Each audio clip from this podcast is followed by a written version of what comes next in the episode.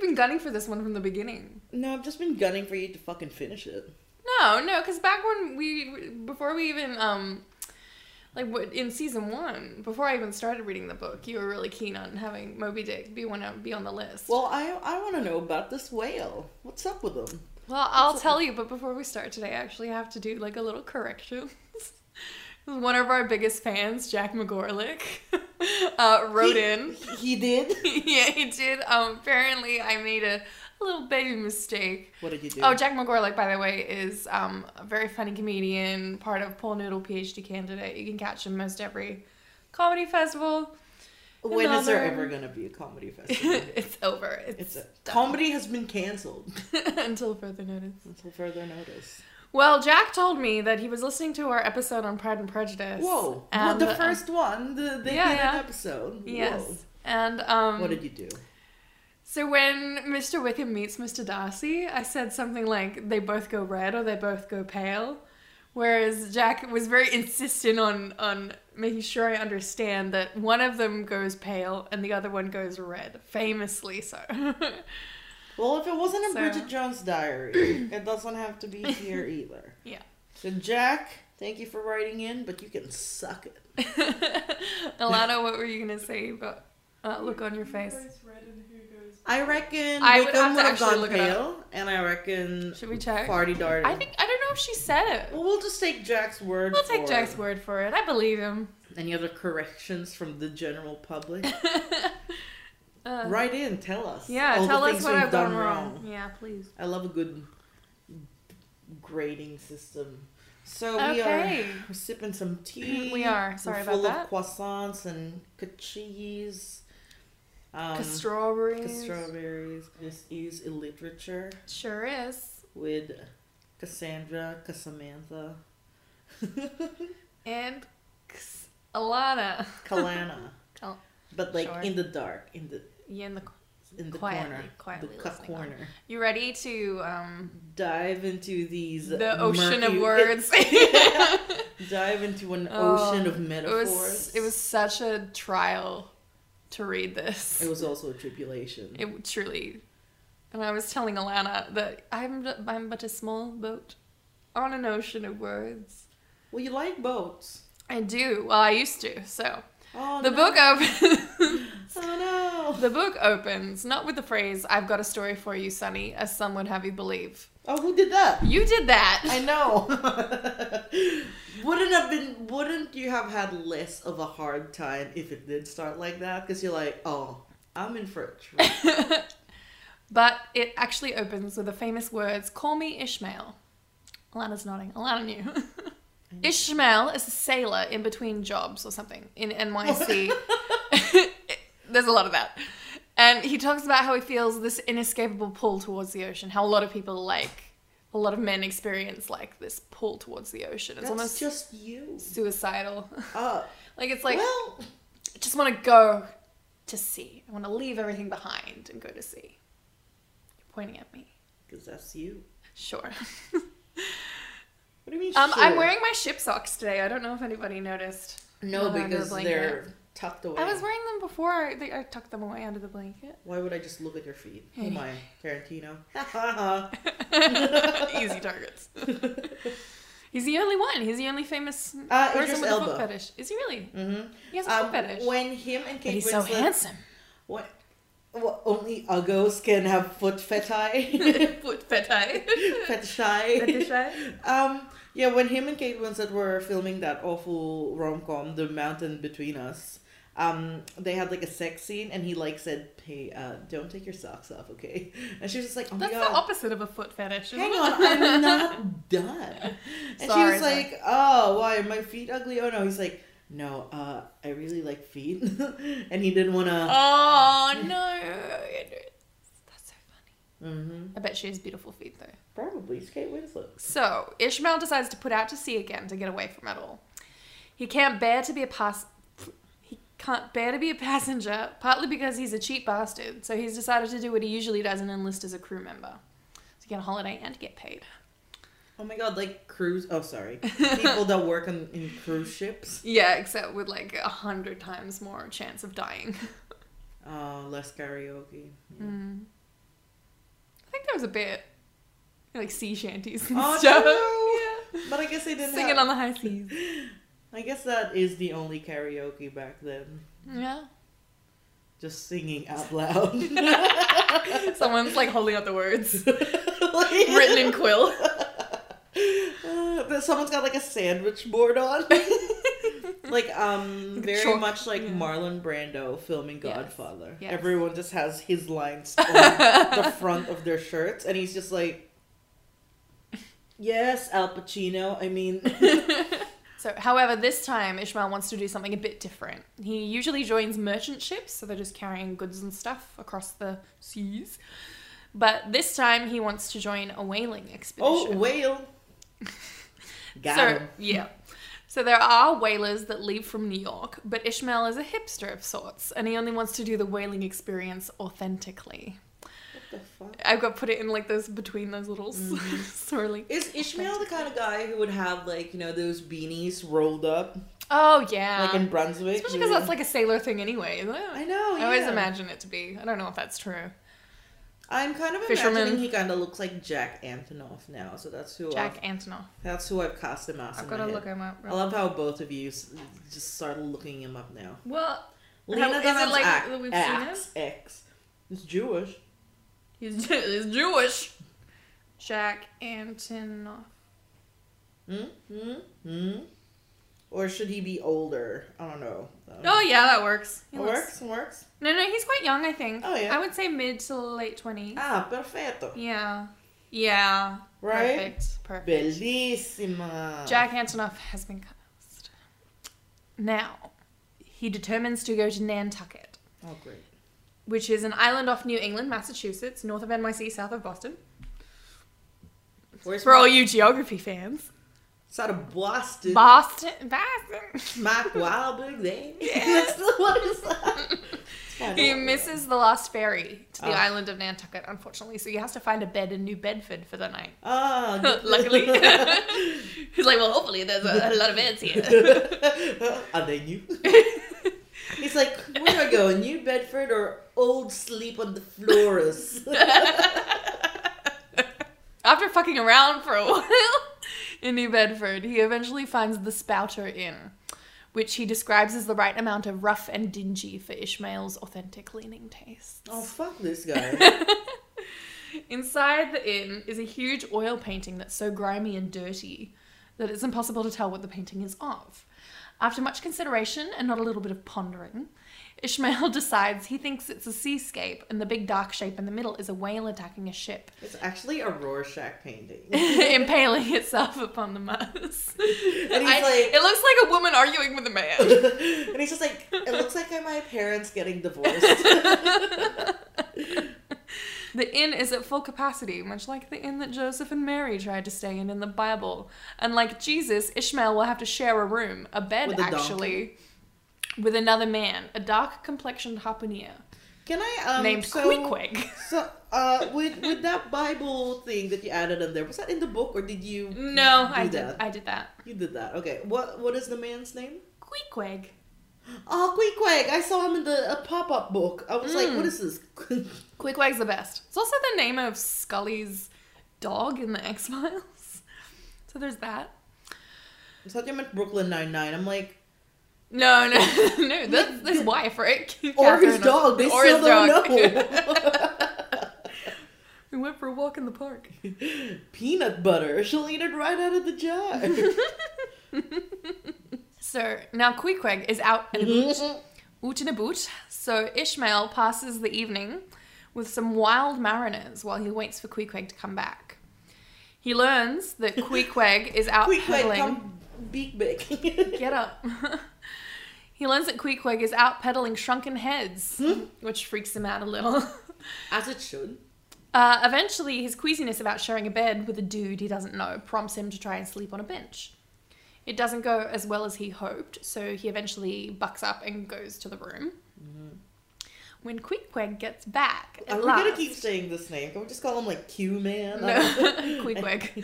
When Queequeg. Queequeg gets back at last, Ishmael pretends to be asleep, watching him with like one eye open. Um, he's, Oh my god, he's Bella in Eclipse. yes. It always comes back to that. Um, Ishmael's a bit freaked out. Queequeg has swirly tribal tats all over his body, and a tomahawk pipe, which is a which is actually a Native American thing. Um, but he's not Native American. He's he's South Pacific. So Queequeg sets up and worships a small dark colored idol uh, made out of wood uh, to complete the picture. When he tries to get into bed, he discovers Ishmael's already in it, and there's some hilarious hijinks as Queequeg threatens Ishmael with his tomahawk, and Ishmael calls out for the innkeeper, who sets everything straight, and we all have a good laugh about it afterwards. And he introduces them properly, so they're able to at last Ah, snuggle great up Little meat cute. for the night. Absolutely. Meat quick quite cute. At this point, feeling more charitable and less racist, Ishmael decides it's better to share a bed. Less racist. Oh, I forgot to tell you what year it was published. Oh, Ah. Yeah, Alana, can you? no. You didn't even know. Thank you. Feeling more charitable and less racist, Ishmael decides it's better to share a bed with a sober cannibal than a drunken Christian. Um, Yeah, he's he's a cannibal. He has shrunken heads. 1851, yeah, so like before the Civil War and everything. thanks, Alana, for that ultra zoom. Um, Ishmael watches the cannibal. How does he know he's a cannibal? Is he just assuming? I 'cause think he he's does racist? just assume, yeah. just because he has got he's got like a Swirly little, tats and a little idol. Yeah, and he's like, yep, cannibal. Um, and maybe that's just what they call them as well. Hmm? Like, not even referring to, like, just called islanders, cannibals. Just Mad fuck, bro. yeah. Well, it That's- is mid nineteenth century. It's about Yeah. the most mad fucked it's ever been. You heard it here first. This is racism. Mad, Mad fuck, bro. So he watches Queequeg don a fancy hat and boots and shave himself with his harpoon. He marvels at the savage's understanding of civilized manners. There's going to be a lot of this. Just buckle in.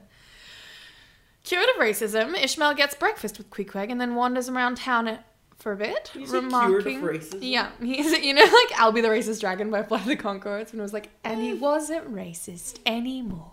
God, I need to rewatch that series. yes, I do. So they get breakfast together and they wander around the town a bit, remarking on how the great mansions on the island and the finely dressed women all owe their existence to the high price that whale oil fetches. Sure. While he's out, he goes to a little chapel where he sees plaques commemorating all the people killed or lost at sea, and he wonders if heaven is so nice, then why do the living mourn the dead so much? Ishmael and Queequeg listen to a sermon by Father Mapple, preaching from his ship shaped pulpit. And I wrote cool in brackets. um, Mapple's focus is the story of Jonah, the man who was swallowed Oh, up by man, a whale. whale. Yeah, yeah, Whale. for trying to escape God's commandments. Yeah, we were all on the same page. Or this way. The next chapter is Ishmael holding court over how lovely Queequeg is. His manners are so good. He's so clean and tidy. He calls him George Washington, cannibalistically developed.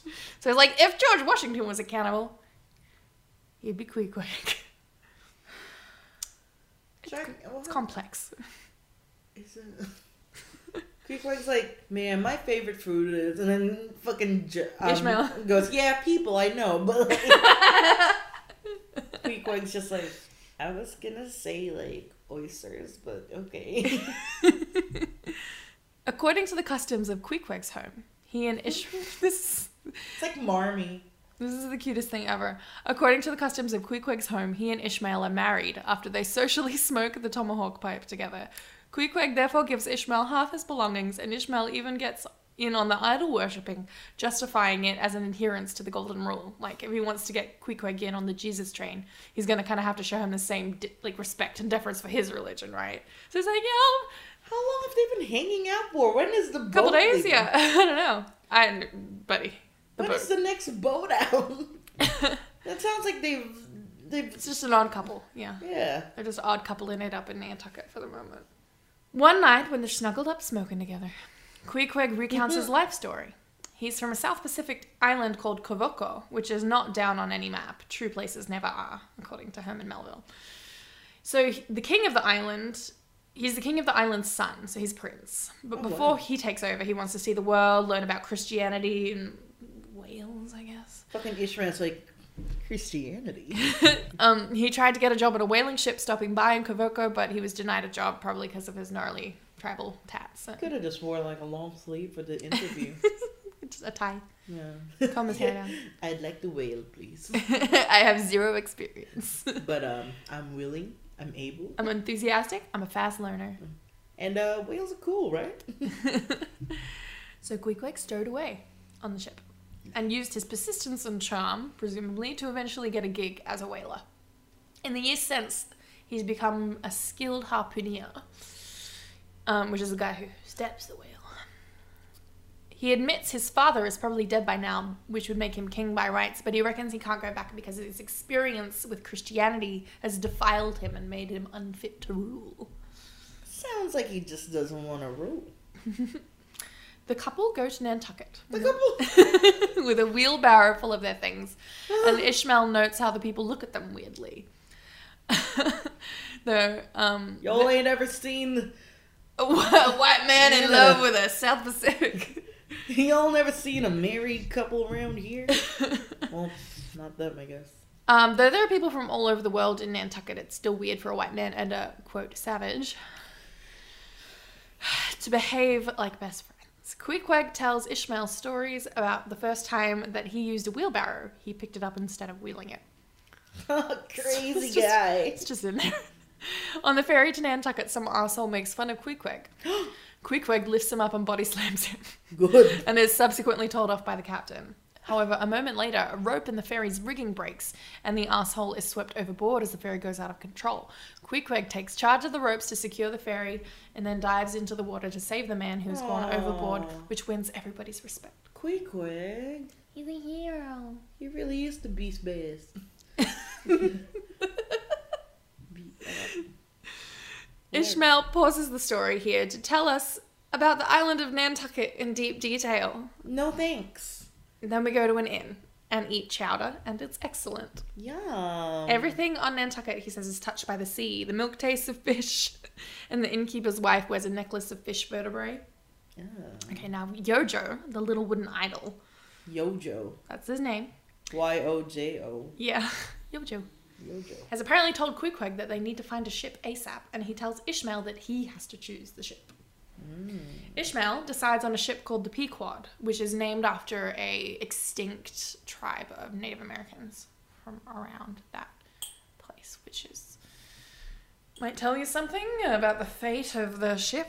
but anyway, Ah. Uh, so she apparently has an old-fashioned claw-footed look about her, which is actually a description that I like a lot. claw foot. claw footed. Like she's the Like a ship tub. version. Yeah, she's like the ship version of like a claw footed bathtub. Like she's a bit Yeah, that doesn't sound Goth. that seaworthy. well, um, and she is apparelled like any.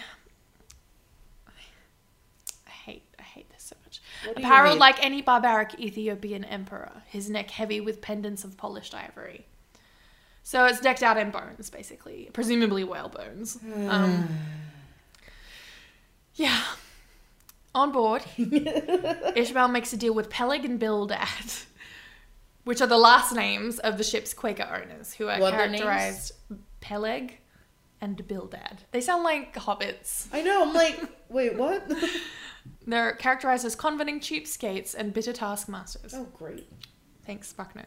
Although Quakers are generally pacifists, um, and also I think it's implied they're the main religious group in Nantucket. These two, Peleg and Bildad, have dedicated their life to the bloody slaughter of whales. Great. Good for them.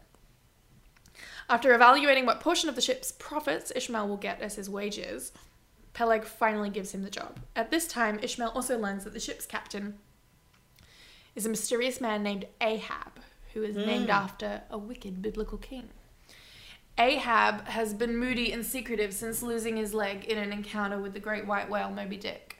Oh, There you go. title Mobius Dickius. Bildad and Peleg believe that believe in his competence, and they also believe him harmless. He since he has a young wife and an infant child waiting for him at home. Harmless, I get like he's not gonna Do you reckon the DJ Moby got his name from Moby Dick? potential Potential. potential. Mm, I don't know, like where else would he get it from? It's not that common a name. Moby. he's, Um, he's like, I So, love yeah. tunes and I love whales. Yeah. what am I so gonna they're like do? they think Ahab's a, a good solid captain. I've heard that name. Yeah, Ahab. Though the owners object at first to his paganism, Queequeg impresses them with his skills by hitting a tiny spot of tar on the water with a harpoon. Yo, Yeah. mad, Mad skills. they give him an even bigger cut than Ishmael will get, which is fair enough because harpoonier is a very necessary and dangerous job. what does Ishmael do? He's just a s- sailor. On their way out, a heavily scarred man named Elijah confronts the two and warns them that signing onto that ship will take them into peril, and he implies that Ahab is a crazy person. Kurt. Just saying sooths. Soothsaying. You gotta say them sometimes. Sometimes you just gotta soothe in your heart. oh God. just a lad with a sooth in my heart, I gotta say it. and I got a sandwich board on me. And a What if it was the bell. opposite and it was like, son, your father was a soothsayer. Your- His father before him was a soothsayer, and you'll be a soothsayer too. I don't wanna. That's your dream, Dad. no, it's Chad Michael Murray in Cinderella Story. Uh, Everything always comes back down. It's Chad Michael Murray in a Cinderella Story. Because, you know, it's his dream, Dad. just saying the sooths, but he's creepy and he looks weird, so they ignore him. As a soothsayer, usually Yeah. soothes. Soothes. Over the next days, as they prepare for the voyage, they he- hear. Yes, they hear. Sorry, Why wouldn't Or- you write? head. Um, they hear Ahab has recovered from the loss of his leg and that his health is improving. Oh, good for him. Does he get a little peg leg? He does. Dope. Um, approaching the Pequod at dawn, that's the ship, um, Ishmael thinks he sees sailors boarding the ship in the half light and reasons that the ship must be leaving at sunrise. On their way um, themselves to board the ship, Ishmael and Queequeg encounter Elijah again, and he has some sooths to say. He asks whether they saw anything looking like men boarding the ship, and Ishmael replies in the affirmative. However, when they get on board, there's nobody there except one old sailor who informs them that the captain is already aboard. So the captain is like 10 people in a trench coat. Perhaps as the sun rises, you just busted this thing wide Yeah. open. Moby Dicks. Um, as the sun rises, the Pequod's crew assembles and gets ready to sail. They leave on a cold Christmas morning. Christmas. I know. Why Oh. wouldn't you just wait a day? But I guess I don't know. But then it's Boxing Day after. You don't want to miss out on the sales. The sails. Alana thought that was Uh. funny. Oh, this. Come here, I'm gonna fucking you. I almost just launched myself at her. just like s- push the microphones off. The- Just straight up beat you. Bildad and Peleg pilot the ship out of the port, and Ahab still has not appeared on deck. He's mysterious. He surely is. Ishmael finds himself a bit disconcerted, and he falls to meditating and speculating, which earns him a kick and a scolding from Peleg. good. The Pequod is soon clear of the harbour and on the open ocean, at which point Peleg and Bildad ditch and take their little boat back to Nantucket. I don't know why they had to pilot it out of a bay. Yeah. I don't know. Did they just were they Custom. really good at reversing the boat? it's like a dad who won't let you like re- like a park his parallel car. park. it's your dad. Yeah, it's my dad. Dream. He can't watch me pull out of the driveway because it gives him too much stress. Apparently, bless his heart. Yeah, I feel that. Yeah, yeah. So anyway, It's alright. It's his fault for giving you such a huge car when you're so s- you're so little. He should have given Okay. Mm-hmm. you like a little smart car. You know the ones you plug in. the Pequod, on the other hand, plunges like like fate into the lone Atlantic. Sure. And now, after three pages of my notes, we are finally at sea. Now we have a lot of chapters about bullshit. One, one about a random named Bulkington who dies at sea, who Ishmael reckons is the better for it, not dying a coward or whatever. Then Ishmael goes on a multi-chapter tract about why whaling is good and important and everyone should be impressed. then he gives us a couple portraits of the characters on board the ship. So, the first mate, second in command after Ahab, is a man named Starbuck. Oh, like this- Perhaps the original. I actually didn't look it up. it could be because it is could like be a named- mermaid. yeah. Starbuck, just one. I would like one Starbuck. it's Hmm. never mentioned whether he please. likes coffee or not. and I will pay with Starbucks. Let's be walking to a Starbucks. How many Starbucks for this coffee? I have several. so he's pragmatic, reliable, moral, dignified. Yes, Alana.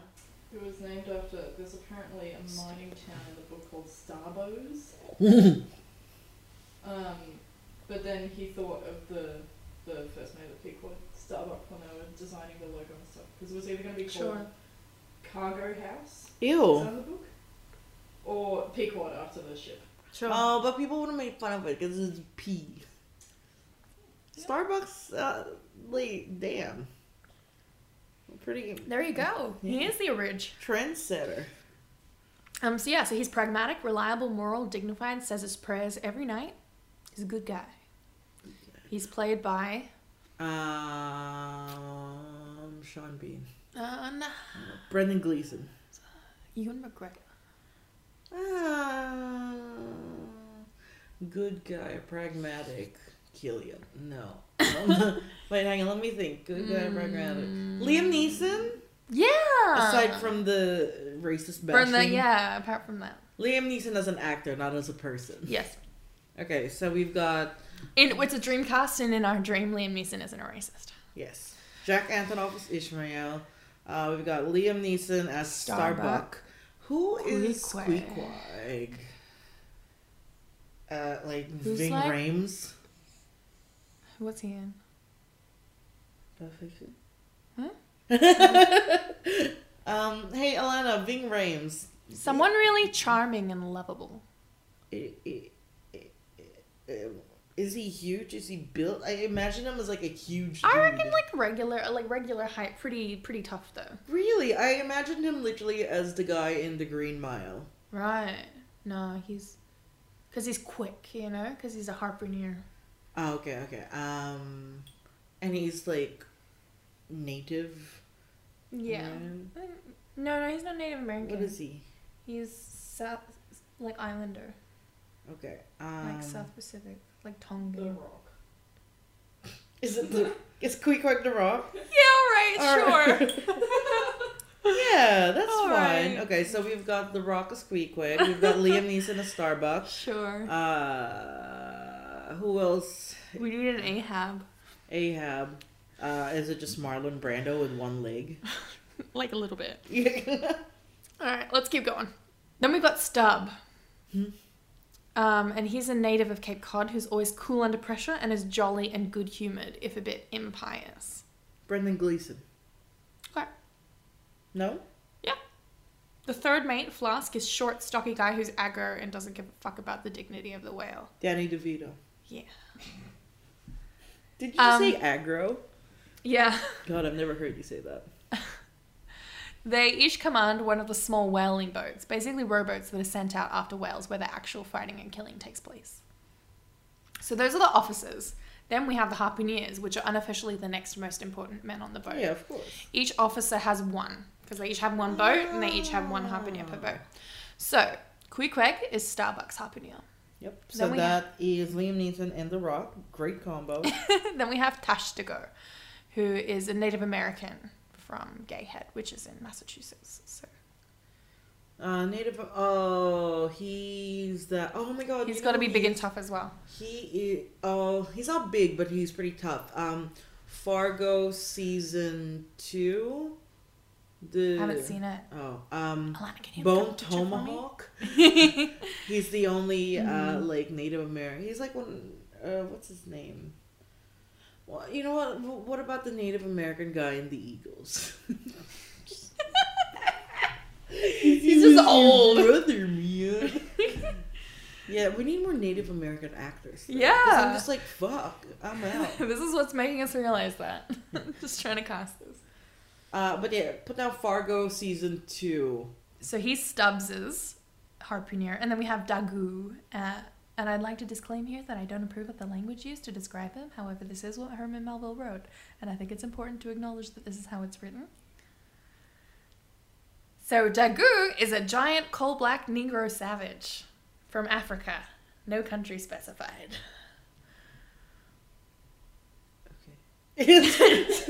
Uh, s- uh, uh, uh, he can be the, the the guy from Green Mile then, Sure, yeah. or just Ving Rhames. Um, Melville does say he has an imperial bearing. I Anyway, am racist, but like y'all seen this whale though? anyway, he's a harpooner on Flask's boat. So there's the three of Who them. that? Flask is Danny DeVito. Oh yeah. Um, Ishmael notes that few whalers are American born, except the officers. Um, he says the Native American liberally provides the brains, the rest of the world is generously supplies the muscles. However, I don't think he's talking about actual Native Americans here, but just white people. born in yeah, I was like, America. excuse me. anyway, the rest of the crew is international. But we're all part of the Brotherhood of Man, am I right? Comradeship. There's also Pip, a poor black boy from Alabama who beats the tambourine on the ship. Yep.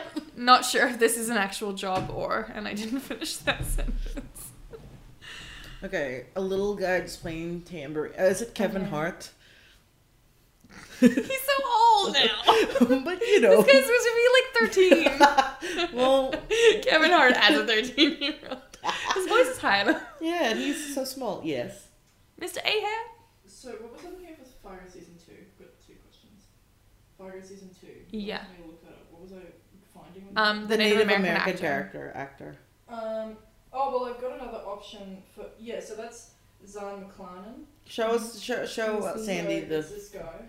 yeah him. Oh, he's quite old. Oh, Yeah. well, you know, just imagine I'm- them in their youth. yeah. Uh, Thinking in his of youth, maybe. Michael Horse, who's in Twin Peaks.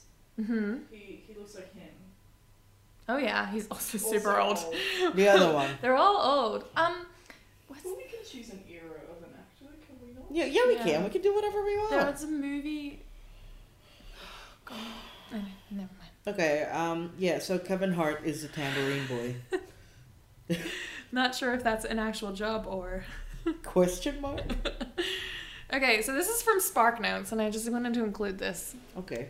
Critic Alan Heimert has suggested the pairing of the mates and harpooneers mirrors relationships of oppression in the 19th century. Starbuck represents New England, and just as this region depends on the Chinese South Sea trade, he depends on Queequeg. Um, Stubb represents the American West, and his power derives from his subordination of the Native American Indian Tashtego. Stub is Gleason, right? Yes. Flask represents the South and both controls and depends upon the African Dagu. DeVito. Got it. While these pairings do reflect larger social structures, however, they also involve relationships that are much more complicated and much more interdependent than simple master slave or boss worker exchanges. So that's just an interesting angle on that. Anyway, as the Pequot strikes out to the south, the weather gets better, as it will, when you get towards the equator. Ahab at last appears on deck. Marlon Brando with a peg leg. He appears strong and willful, although his last encounter with Moby Dick left him scarred physically and mentally. He has an ivory peg leg made out of a whale jaw Dope. and a Harry Potter scar down one cheek. Fucking dope. he said a, a lightning shaped scar, so it's So like Harry it's a Potter scar. Rumor has it that the scar. Wait. Does the scar hurt when he's near the whale? Well, rumor has it that the scar suddenly appeared during some elemental strife at sea, but I think it was Voldemort. Yeah. So like when Moby's near, he's just like, ah, Um, he maintains a firm dictatorship on board and restlessly paces the deck all the time. When Stubbs complains about the pacing, Ahab calls him a dog and. what do you. Oh, okay. I wrote, what do you call it when a bully pretends to punch you and makes you flinch? oh. um, it's a game of um. Chicken? No, yeah. is it? kind of? Yeah. it's like just the- like, ha, I made you flinch. Like, he does that basically to Stubbs. And then the st- I'm guessing Stubbs flinches, concedes all his Okay. power. Yeah, exactly. Okay, this next part is an entire chapter. Ahab decides smoking doesn't soothe him anymore, so he throws the pipe over the side and resumes pacing. That was an entire chapter. Yes. How? How? Can you just? I know. I know you've condensed it. So many words. How many words can you possibly come up? Too with? many. Like, he does not like. How do you say? How do you say? Into the lung. Okay. The next morning, Stubb tells Flask that he dreamed Ahab kicked him with his ivory leg, and all the mermen in the dream points out that the futility of struggling against Ahab and suggests that it may even be an honor to be kicked by such a man. As Stubb finishes telling him, telling Flask of the stream, Ahab shouts at the crew to be on the lookout for whales. The Pequod's work has begun. Whales. Whales, which is a great time to take two full chapters to talk about the science of whales and list all the different kinds of whales and do a full literature review of whale science books and then analyze the whaling industry. And then we're going to talk about Is officers. this at dinner. anyone's favorite book? Whalers, perhaps. Write in if this is your favorite book. Yeah, if you if you are a whaler, Actually, listening maybe to don't this- write in. I don't want to be your friend. Oh. Oh, But what if they, they're just looking for other whaling enthusiasts? they should hook up with Herman Melville because he Is he's racist an enthusiast and, dead. a half, yeah. So we're going to talk about the officers at dinner, which is a rigid sort of pageantry affair with strict order of service followed. After the officers finish dinner, the table is relaid for the harpooneers who eat heartily, which intimidates the cook for some reason. The cook's like, oh god. oh, they're hungry. the cabin is not a comfortable place for anyone, apparently. Anyway, as it is Ahab's territory and Ahab is inaccessible and an alien or something. Oh my Ishmael. god. Sorry. You know the little black kid playing tambourine? Yeah, Pip. If this was um remade, it'd be some white guy DJing and it'd be Moby.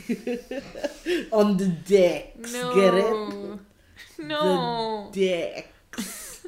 no, it's just Kevin Hart. okay. Ishmael talks about how he sits up on the masthead. That's his job. So he's a lookout for breaching whales. And while he's sitting up there, Oh, he's the guy that gets the Titanic killed. yes, Okay. Um, he often daydreams and falls asleep, and he warns captains against hiring romantic, melancholy, absent minded young men like himself who are likely to miss whales. Ahab finally makes an official appearance before the men. First, he stirs the crew by calling out simple questions about their mission, to which they respond in unison. Whales. I can't remember what this is. Something like, What are we? Whalers! what do we Wildcats. want? Whales. Whales! Some shit. Oh When do we want it? Whales. We want whale time. anyway, he then presents a Spanish gold doubloon, Ooh. truly worth a pretty penny. He says, Whosoever of ye raises me a white headed whale with a wrinkled brow and a crooked jaw, ye shall have this gold ounce, my boys. So the men cheer. And the Happyneers ask if it is Moby Dick specifically Ahab Of seeks. course it is. Ahab then confesses, in response to Starbuck's query, that it is indeed Moby Dick who stripped him of his leg, How? chomped it. But just the leg? Yeah. Not his whole body? Yeah. But a whale is so huge. Like the mouth, remember? Maybe in he was trying to Finding- get him and he almost got away. Remember like in Finding Nemo? Yeah. Like, They were that's very huge. small fish though as well. Oh yeah. but still. It is big, yeah, it is And- big. Oh my goodness gracious. Whales are so Um, scary. Don't even try to catch them. Just leave them alone. I wish. They're so big. Like their heart is the size of like this whole fucking house probably. He announces his quest that he's gonna hunt this whale down in revenge. The men shout together that they will hunt with Ahab, though Starbuck's now like, ah, nuts, because he, quote, came here to hunt whales, not his commander's vengeance. ah, nuts. Ahab commences a ritual that binds the crew together. He orders all of his men to drink from one flagon that gets Oh. passed around, which is unsanitary. I thought it was gonna be like a trust fall or something, like some team building exercises. like light as a feather. Telling the harpooneers to cross their lances before him, Ahab grasps the weapons and anoints Queequeg, Tashtigo, and Dagu. My three pagan kinsmen there, yon three most honourable gentlemen and noblemen, is what he says. He then makes them take the iron off of the harpoons to use as drinking goblets. nah, dude, don't do that. They all drink together as Ahab proclaims, God hunt us all if we do not hunt Moby Dick to his death. And everyone else is like, No, sure. just you. Okay, chapter 37 Sunset begins with a stage direction. What? That's weird. So yeah, some of them he writes as like soliloquies and like stage scripts and stuff. We'll let It's him get a. it's Was very this random- publisher just like yeah, whatever? Yeah, pretty much. So this is a melancholy soliloquy by Ahab alone near a window. He notes that everyone thinks he's mad, and he kind of agrees with them to a certain extent. He calls himself demoniac and madness maddened. So he's maddened by madness. Maybe Ahab should actually be Brendan Gleeson, but Brendan Gleeson as Mad Eye Moody, Yeah. right? Because he Truly a also peg has leg, like a, yeah. Okay, so we have to recast um, um I don't know, man. Brendan Gleeson, but not as Mad Eye Moody. So Ahab reveals that it was foretold that he would be dismembered by a whale. the fuck? He proclaims, however, that he will be both prophet and fulfiller of Moby Dick's destiny. He accepts the inequality of the battle and challenges Moby Dick, claiming that the whale cannot avoid his fate. Who named the boy I, don't, I think it's just like Ahab? it's it's he's like a folk legend. Oh, this whale's famous. Yeah, he's the white whale, and he might be honestly a conflation of multiple different white whales. Yeah, I know. But everyone's like sees a white whale and they're like, I saw him. Oh. Yeah, it's like um in Nathan for You when he has a bunch of those lookalikes. yes.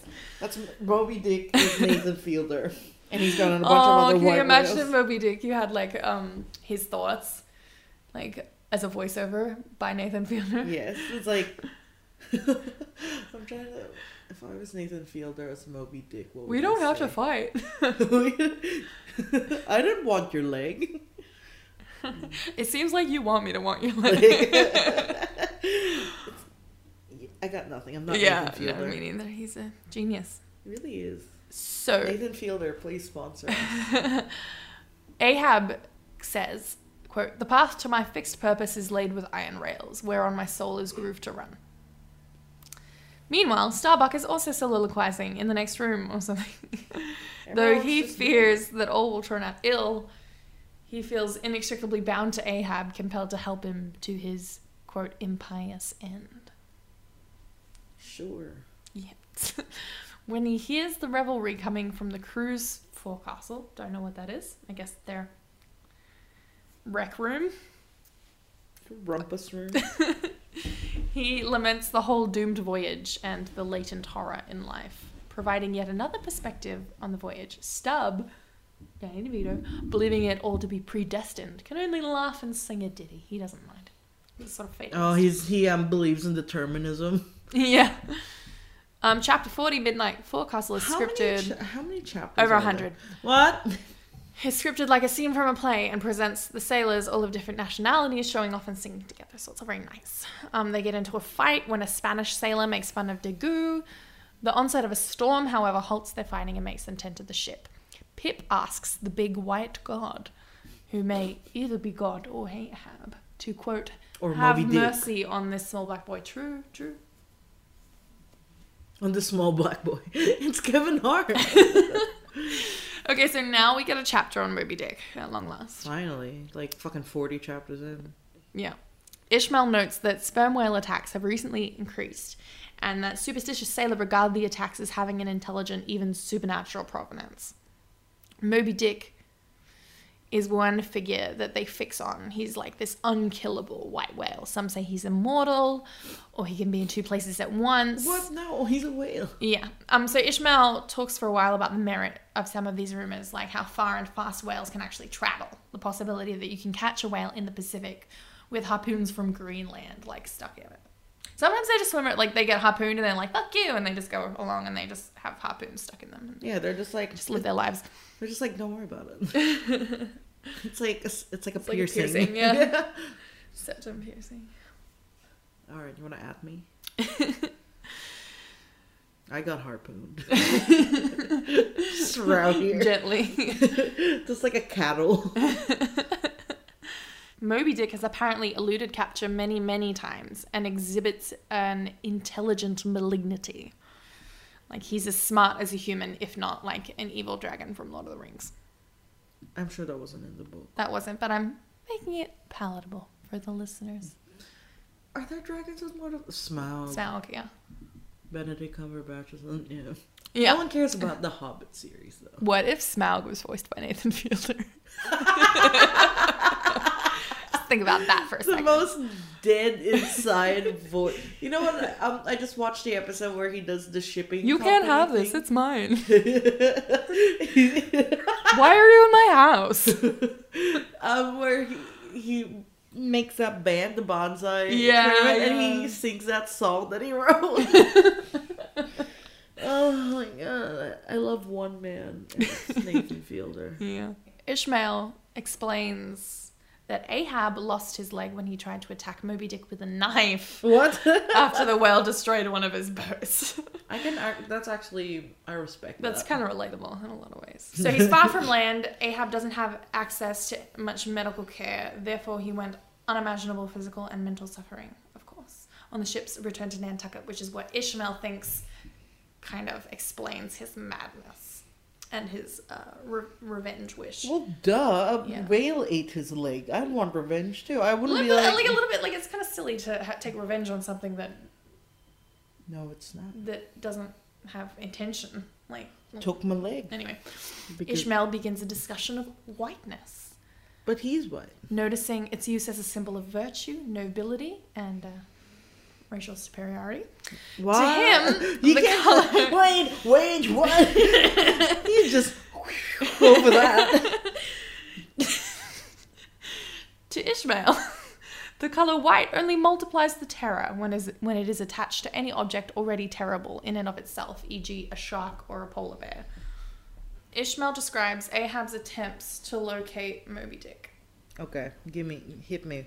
Ahab believes that he can predict where the whale will be by tracing currents that the whale might follow in search of food. He is also aware that Moby Dick has been known to show up in a certain place at the same time every year, you know, normal whale migration habits.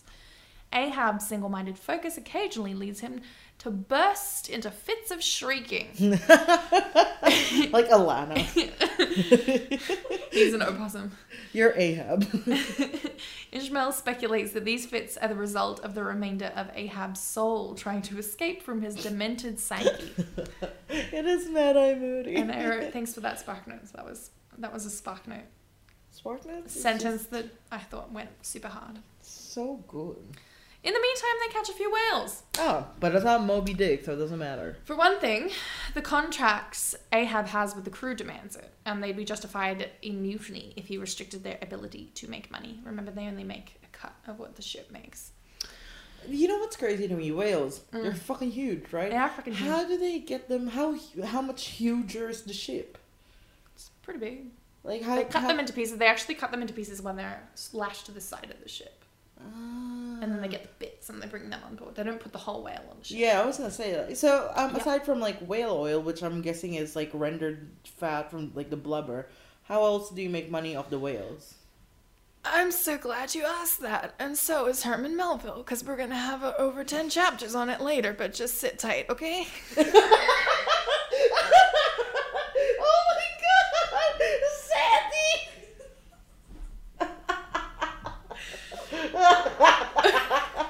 Sandy! oh no! I've never seen you look so defeated before. Like, like there was no light left in your eyes. I'm sure the audience can tell from your tone that you were just at the end of your Moby Dick tether. Like, okay, you ready to keep going? are you? We're not e- even halfway through, we gotta keep going. We gotta, yeah. Okay. First pot of whales they see, the men prepare to send out the ships. When five dusky phantoms appear around Ahab, stowaways, a secret crew of Ahab's. The leader is a man named Fadala, a dark, sinister figure, according to Ishmael, Where'd they come from? What are they? below deck somewhere, with a Chinese jacket and a turban made from coiling his own hair around his head. His crew are described by Melville as, and again, this is awful, Great. Hit me. tiger yellow natives of the Manilas. Oh, I'd love to be described like that. yeah. Put that in my. Let's put a new bio. I'm a up. tiger yellow native of the Manilas. Manila's. According to Isn't it yeah, like that's the what they used to call the Philippines? Philippines, I guess, Oh, dope. or at least what this fucking guy used to call the Philippines. That is legit how I'm gonna describe myself now. Ishmael realizes these must be the shadowy figures he saw boarding the Mm. Pequod at dawn in Nantucket. Ah, the ten people in a trench coat. Ah. yes. They're trying to buy like a Um, movie ticket, but for one. Plus, there um, there's been like strange noises coming from the hold, and Ahab goes down there all the time. So everyone's like, "Oh, okay, the ship's not haunted. We just had like a whole crew of stowaways." Thank God there's no ghost. Everyone stares at them, which I think is fair. Because like you're the captain, you could surely just hire them like regular sailors. Yeah, but so what's, whatever. up, what's their secret? I think that it's just that um like it's not done for a captain to have his own crew for a whaleboat. Yeah, what is that secret crew? What do they do? So they're they're a whaleboat crew. So I you know. know. how each of the officers has a whaleboat and they have a harpooner. Ahab's like, I'm gonna have my own whaleboat. Fidella's gonna be my harpooner and everyone else that I brought on that I stowed away on board is gonna be my like rowers. Yeah? How many whaleboats are on this ship? Um I guess four. By Three and a whaleboat, spare? are they as big as like a like a life raft on Titanic? Like that? yeah, size? kind of like you've seen Heart of the Sea. Heart of the Sea, also kind of the I movie, haven't sorry. seen it. Okay, well they get stranded in one, which is basically like a, a long, like if twelve people. You know what sucks? Ish. That sounds like such a cool plot, but everyone I've spoken says to it's hated super it, boring. and it's so boring. And it's got Killian fucking Murphy, I know it's quite everyone. the love of my entire life. It's a bummer. Bummer, man. Because he was It's your a bummer. brother. He was your man. brother.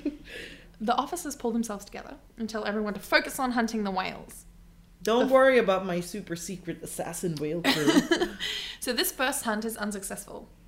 Although we do learn that Flask has to stand on Dagoo's shoulders because he's too short to see.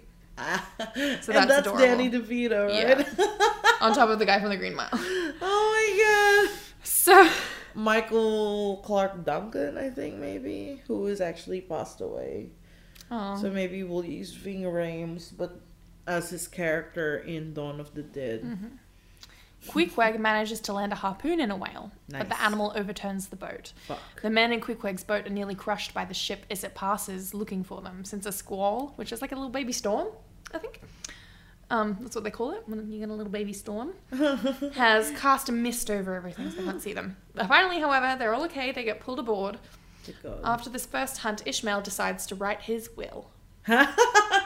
he feels better afterwards and he comes to a morbid understanding of himself as a man who's already dead, and any additional time that he survives at sea will be like a bonus. Anyway, with Fidala and his crew, Ahab now has his own little whaling boat at his command. Um, was the ship not enough for him to command? well, yeah, so it seems like the point of his sneaking them on is it's super unheard of that a captain will command one of the little whaling boats, especially a captain without legs.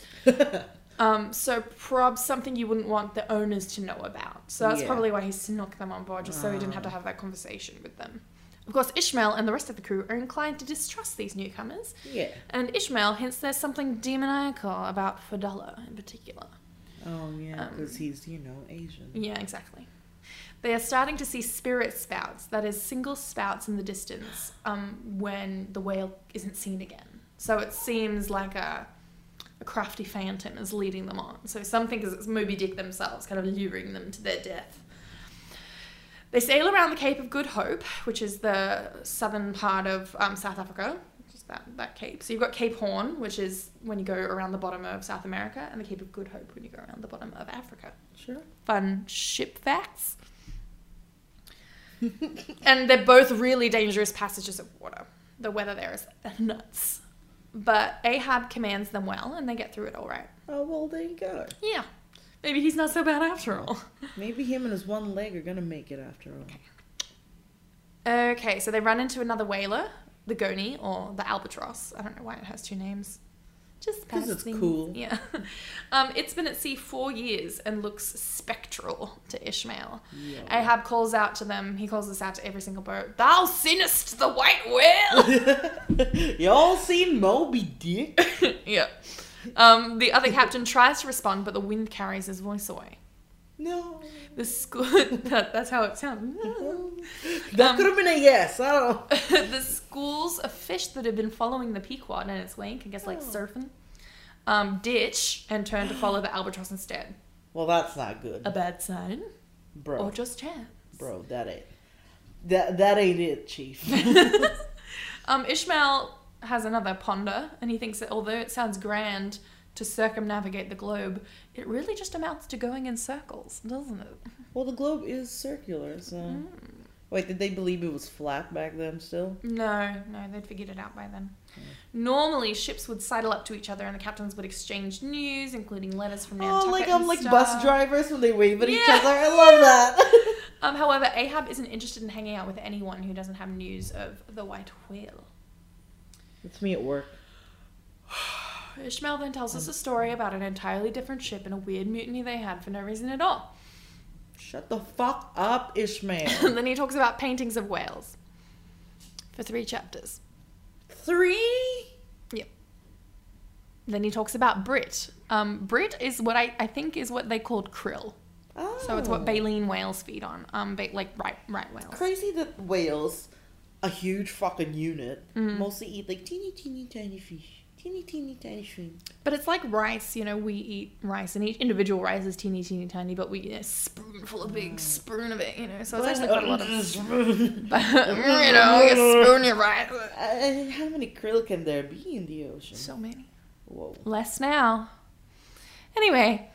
Well, okay. I don't like what this book has done to you. Maybe you're Ahab, and Moby Dick Is is, this your book. Oh. Moby Dick. Whoa. Whoa. Whoa, man. Whoa. They run across what they think is a whale. Oh, so that thing about Brit, that was a whole nother chapter. They run across what they think is a whale, but it turns out to be a giant squid. Another bad omen. Oh no. And then we get a Wait, chapter do like they not want to catch the giant squid? No. Oh. I know, you'd think it would be You'd delicious. think it'd be pretty cool. Like, yo, check out this huge squid. Then we get a chapter length description of the whale line, which is a rope made of hemp that connects to the harpoon and dangles free at the other end so it can be tied to other boats' lines. That does not need a chapter. Sometimes it takes men with it when it whizzes out of the boat after being stuck into a whale. So it's like a big heavy rope and it can just whip you into the water. Stubbed Kills a Whale is the name of the next chapter and really contains all you need to know. Stop kills the whale. Stubbs Kills a Whale. Oh, yay. We get a few more chapters talking about the tools and things in whaling. We get a chapter for the dart or the harpoon, one for the crotch, which is a wooden support for the harpoon. Kind of makes sense. Can't they have just put it in the harpoon chapter? You'd think. we spend a chapter on Stubbs eating a whale steak from the whale he caught and killed, while he feasts on the steak and tells off the black cook fleece for not making it right. Ah, Uh, sharks feast on uh, the part of the whale's corpse, which is still below the water. Lots of sharks all over the place. Yikes. Stubbs tells the cook to quieten the sharks down, basically tormenting and bullying him until he delivers a very reasonable sermon to the sharks, encouraging more civilized behavior. Um, but as Stubbs continues to torment him, Fleece says Stubbs himself is very much like a shark. Though it is supposed to be funny. His sermon resonates with Ishmael's mention of the sharks following slave ships for a taste of their human cargo. Hey, When yikes. one dies, you just. Yeah, anyway. Fleece instances the undercurrent of racism and abuse within the supposedly meritocratic order aboard the Pequod. Thanks, SparkNotes, for that one. Then we get a full chapter on the whale as a culinary dish. Kill me.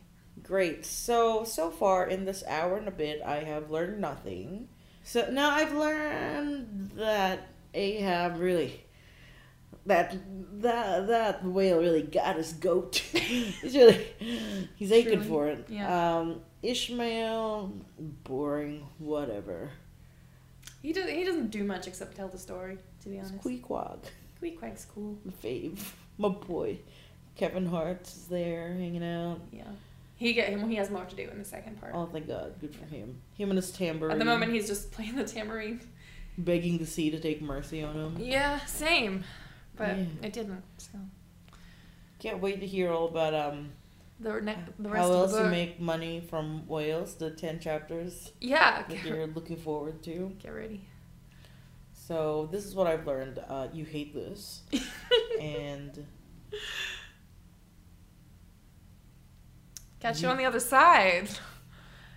where you'll still hate this. Yeah. Um, This is fun for me. just um, be good to each other.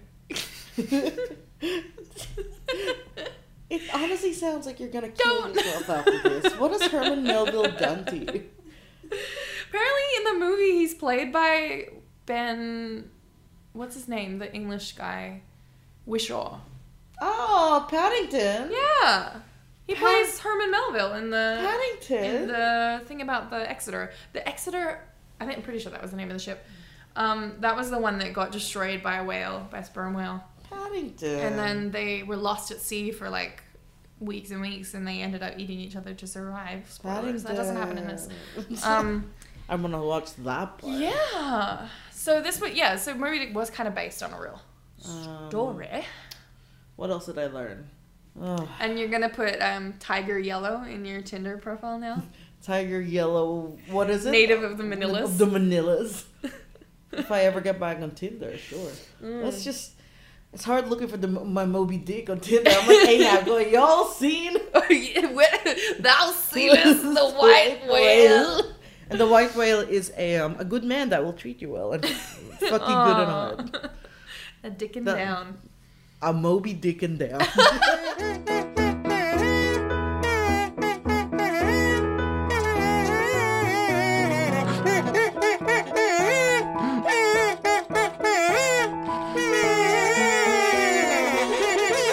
He's licking himself. You sore? It's so cute when dogs do that. Hmm. Unless it's their balls, and it's gross. He doesn't have balls. He's D6 because you know we care about animals in this house. Yeah. Please D6 your pets. Wishbone's getting done soon. Poor thing. Who's getting it done, Josh? Wishbone. Josh. Not even a vasectomy, just straight up castrated.